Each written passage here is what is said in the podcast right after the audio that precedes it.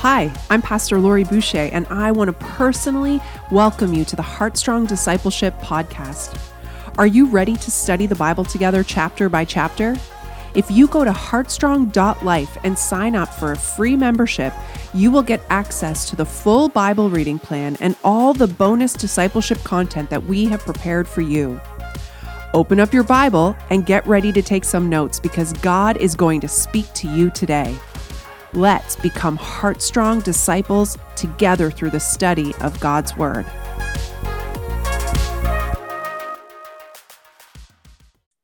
Our Father and our God, uh, we just want to thank you for your amazing love for us, for calling us into your kingdom and equipping us with all we need to be overcomers. Thank you for the opportunity that we have to gather together early in the morning and seek your face, seek the words of life, seek the truth, the gem that's in your word. And so, Lord, help us today to uh, receive that which you have for us. Holy Spirit, open our hearts and deposit rich things into our hearts. Help uh, the crevices of our hearts to be illuminated so that uh, we will dwell in the light, Lord Jesus, as you are and be encouraged today to love you more and to love one another, all to the glory of your kingdom. In Jesus' name we pray. Amen. So we are going to study the book of Genesis 23 and 24 today. And our memory verse is found in Philippians 2, verses 1 to 4. And I'm just going to uh, read that out loud. Hopefully, uh, we are getting to memorize it uh, all. So, if there is any encouragement in Christ, any comfort from love, any participation in the Spirit, any affection and sympathy, complete my joy by being of the same mind, having the same love, being in full accord and of one mind. Do nothing from selfish ambition or conceit, but in humility count others more significant than yourselves. Let each of you look not only to his own interests, but also to the interests of others. So let's uh, get into the book, in the, into Genesis chapter 23. Uh, for today's study, I've uh, consulted a couple of references, the ESV Study Bible and uh, Josephus, the uh, history of the Jews, the antiquity of the Jews as it's called. And for the first five minutes, what I'd like to uh, present to us today is to remind us that there are three human activities that God captures in our relationship with Him birth, marriage, and death. We are born again.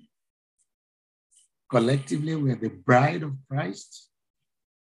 And all this and more have been made possible because of what we just celebrated this last week Jesus' death and resurrection. So today, in these two chapters, we'll see two of the activities, vital statistics as they call them, captured in Genesis 23 and 24. Now, these are fascinating stories. You probably can make movies out of them. The first one, as we shall see, is about the death and burial of Sarah, but involves some bargaining. If you want to make a movie out of that, probably can title it The Art of the Deal. The second one is about a beautiful bride. Let's with that movie, Finding Rebecca. They make good, fascinating. But what we need to ask ourselves, why did God put this in the Bible? Simply, there's a story here for us to see today. In the first story, it opens with the sad news of the death of the beloved wife. We see, however, for the most part, the uh, protagonist, Abraham, we are going to see in this story. We get to catch a glimpse of the man. As we've been doing in the last few three weeks, few days, going through the story of Abraham, I want us to catch and keep a glimpse of Abraham in our journey of faith. And the second story, Abraham is actually the main actor. If Abraham is not the main actor, it's his servant. And our focus will be on the main actor. But again, we must not neglect the instigator, Abraham, who wants a wife for his son. And the servant now brings that story to life. Now, both stories speaks to the purpose of Abraham. We see Abraham's appreciation of his purpose, just picking out in Genesis 23. Now we can miss it, but we're going to see it today, we're going to tease it out.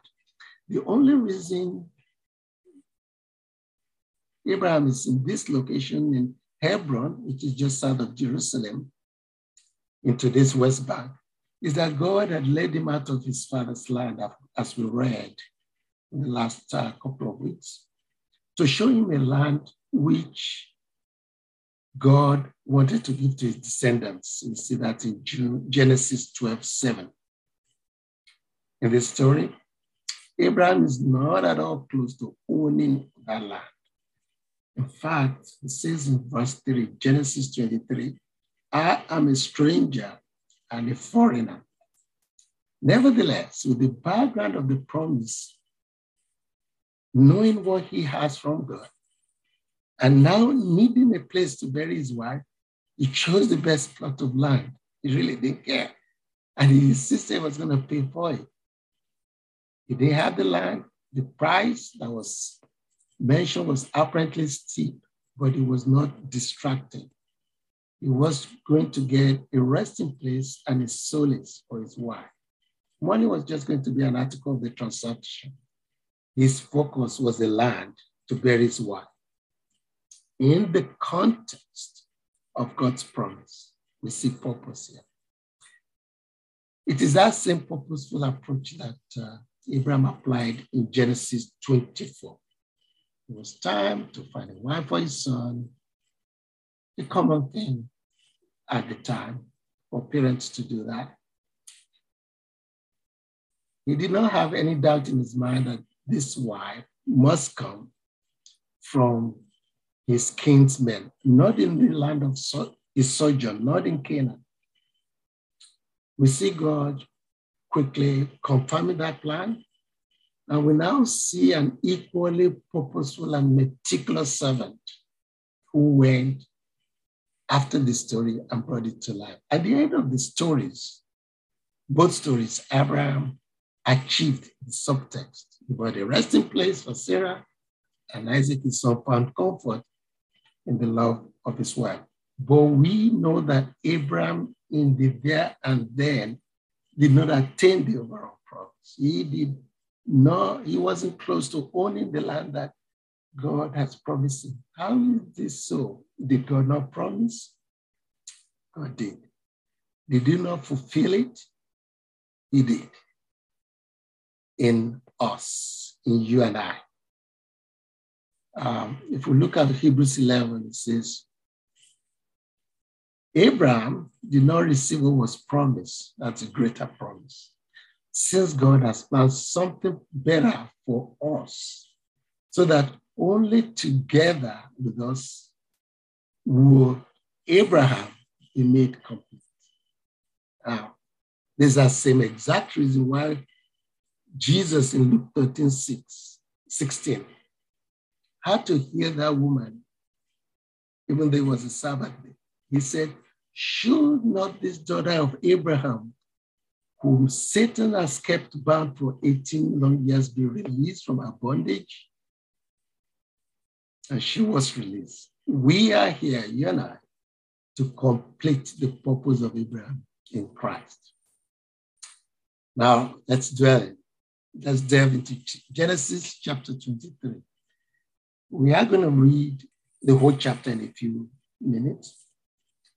Uh, but let me set it up for us. There are two main events in the chapter, Genesis 23 the announcement of Sarah's death and the precise age of that death was given 127 years. We see Abraham mourning the loss of his beloved one. The second part of that, this event of the story, is Abraham's effort in finding a burial place for his wife. Andrea has agreed to read for us. So, Andrea, if you want to start, Genesis chapter 23.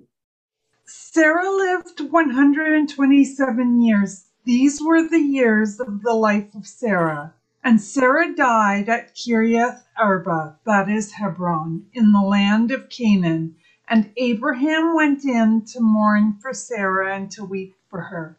And Abraham rose up from before his dead and said to the Hittites, I am a sojourner and foreigner among you. Give me property among you for a burying place, that I may bury my dead out of my sight. The Hittites answered Abraham, Hear us, my lord. You are Prince of God among us. Bury your dead in the choicest of our tombs. None of us will withhold from you his tomb to hinder you from burying your dead.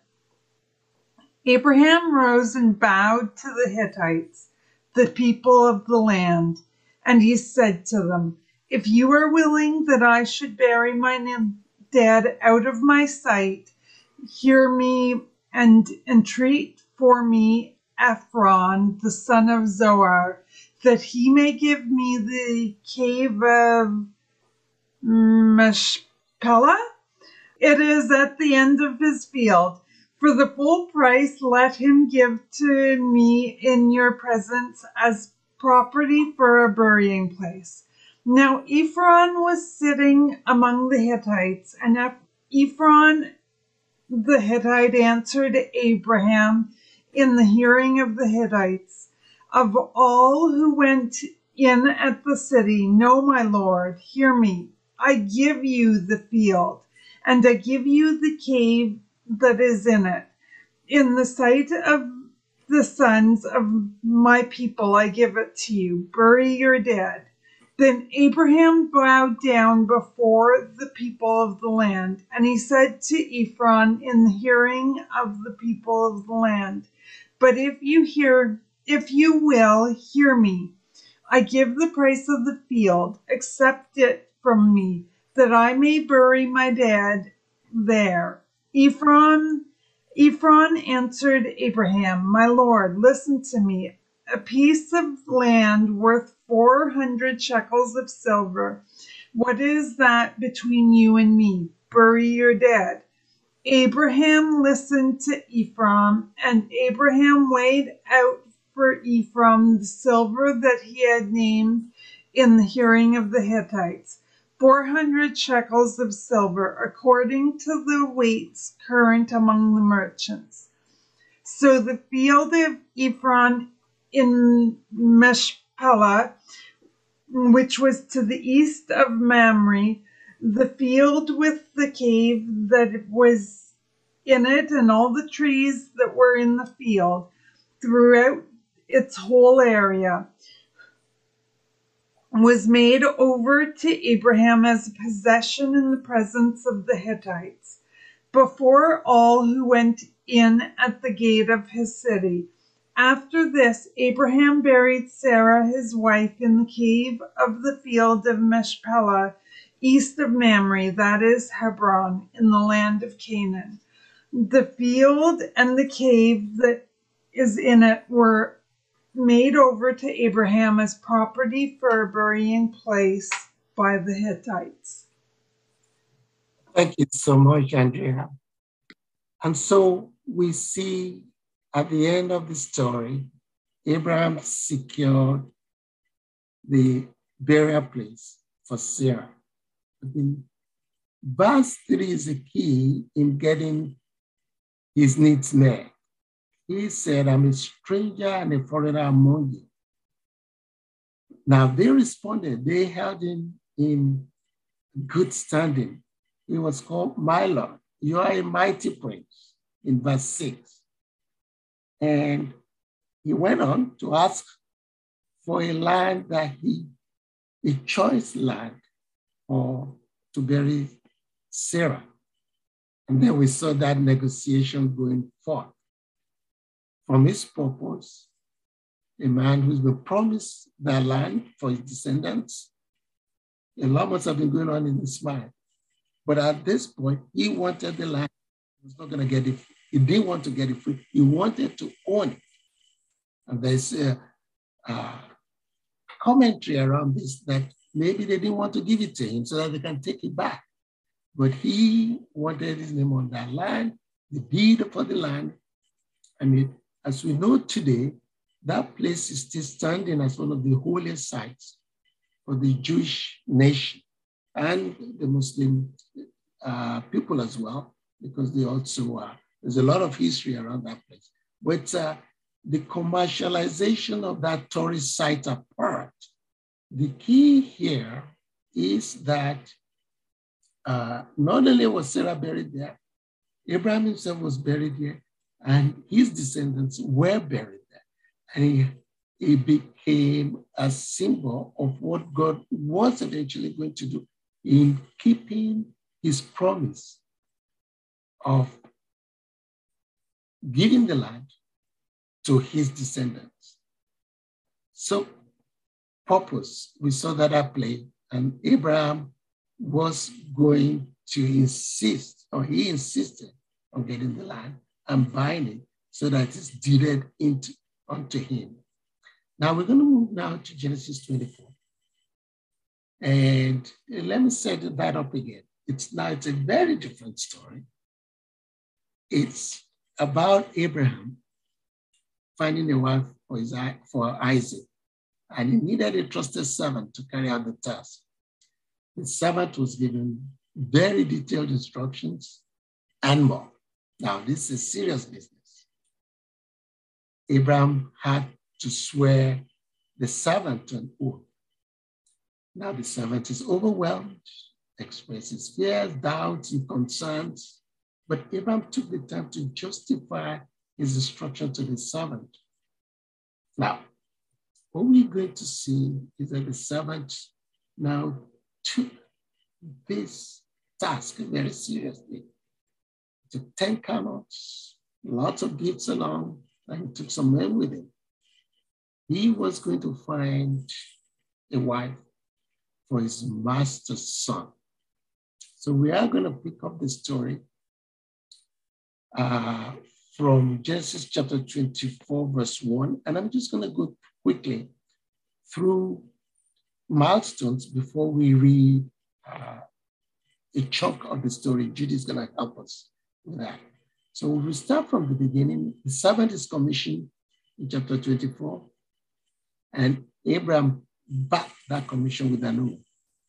The instruction was to go to Abraham's country and his family to go find a wife. That commission comes to the provision. We see the provision in verse 16. Abraham was convincing the reluctant, well, certainly the fearful servant, that the angel of the Lord will go with me. And so they took the oath in verse 9. And then the preparation we see that in verse 10, very rigorous preparation by the servant. And now the servant arrives at the location. The first thing we see is the servant who has obviously been uh, a, a good student, a good servant, a good student of Abraham, now has his own relationship with God as we will see. And this is the key part of the story. What the servant did and how he did. First, verse 11 to 14, we see his detailed prayer. And then those prayers were answered You see that in verse 15 to 20. And boom, with answers prayer, he was first stunned. And then he expressed gratefulness through gift giving and worship and excitement. Soon the servant is taken to the house by Rebecca herself. Rebecca, who was the answer to the prayer in verse 5, will now take the visitor to the house to go and meet Laban, her brother. So we are now going to pick up that story. And the outline I've given, I've given will actually make more sense when we read through Genesis 24, verse 31 to 53. Can you start, please, Judy? Come, you who are blessed by the Lord, he said. Why are you standing out there? I have prepared the house and a place for the camels. So the man went into the house, and the camels were unloaded. Straw and fodder was brought for the camels, and water for him and his men to wash their feet. Then food was set before him, but he said, I will not eat until I have told you what I have to say. Then tell us, Laban said. So he said, I am Abraham's servant. The Lord has blessed my master abundantly, and he has become wealthy. He has given him sheep and cattle, silver and gold, male and female servants, and camels and donkeys. My master's wife, Sarah, has borne him a son in her old age, and he has given him everything he owns. And my master made me swear an oath and said, You must not, not get a wife for my son from the daughters of the Canaanites, in whose land I live, but go to my father's family and to my own clan and get a wife for my son. Then I asked my master, What if the woman will not come back with me? He replied, The Lord, before whom I have walked faithfully, will send his angel with you and make your journey a success so that you can get a wife for my son and from my clan and from my family, my father's family. You will be released from my oath if, when you go to my clan, they refuse to give her to you. Then you will be released from my oath. When I came to the spring today, I said, Lord God of my master Abraham, if you will please grant success to this journey on which I have come. See, I am standing beside this spring. If a young woman comes down to draw water, and I say to her, Please let me drink a little water from your jar, and if she says to me, Drink, and I will draw water for your camels too, let her be the one the Lord has chosen for my master's son. Before I finished praying in my heart, Rebecca came out with her jar on her shoulder. She went down to the spring and drew water, and I said to her, Please give me a drink. She quickly lowered the jar from her shoulder and said, Drink, and I will water your camels too. So I drank, and she watered the camels also. I asked her, Whose daughter are you? She said, The daughter of Bethuel, son of Nahor, whom Milcah bore to him. But I then I put the ring in her nose and the bracelets on her arms, and I bowed down and worshiped the Lord. I praised the Lord, the God of my master Abraham, who had led me on the right road to get the granddaughter of my master's brother for his son. Now, if you will show kindness and faithfulness to my master, tell me, and if not, tell me so I may know which way to turn. Laban and Bethuel answered, This is from the Lord. We can say nothing to you one way or the other. Here is Rebekah. Take her and go, and let her become the wife of your master's son, as the Lord has directed. When Abraham's servant heard what they had said, he bowed down to the ground before the Lord. Then the servant brought out gold and silver jewelry and articles of clothing and gave them to Rebekah. He also gave costly gifts to her brother and to, to her mother. Thank you very much, Judy. Now, that story captures loyalty. The servant's loyalty was personal, he was immersed in it. It was not about the promise of a greater pay or promotion. His loyalty must have come because he has obviously gained something through Abraham an insight into how loyalty works and how faith work, works. The faith of Abraham has rubbed down on him, and it has also become personal to the son. Abraham has obviously influenced him. He has caught a glimpse of Abraham and he has kept that glimpse. He has become influenced, and he himself now is able to worship God. You see him praying to God for favor. And when the answer was delivered, what did he do? He worshiped. His worship was spontaneous. It involves gift giving, which is what we're all called to do. A giving of our very self first and our substance in worship. This servant found purpose. He pursued the objective purposefully. It's almost as if he read Ecclesiastes 9:10. Whatever your hands find to do, do it with all your might. We see that same thing repeated in Colossians 3 23 to 24. Whatever you do, work at it with all your heart as working for the Lord, not for human masters, since you know that you will receive an inheritance from the Lord as a reward. Let's put these two stories together in the last couple of minutes that we have. Abraham received a promise that he would become a great nation. He did not see that great nation, but he acted in accordance with that promise. It is acting in accordance with that promise that made him secure the best plot of land to bury his wife, even though he had no deed, no claim to the land, but he was going to secure that.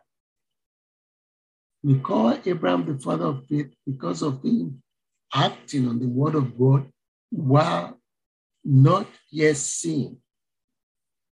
My brothers and sisters, this is also what makes us Christians. We are believers.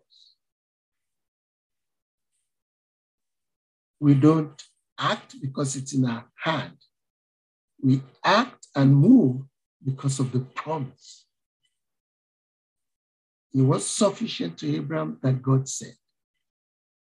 And that's what he took, and he always run with it. Today, our God said is mostly in his word and his personal revelation to us. Now let's come back to Hebrews 11, 39 and 40. Hebrews 11 is the chapter of the hall of faith. A number of people are listed there.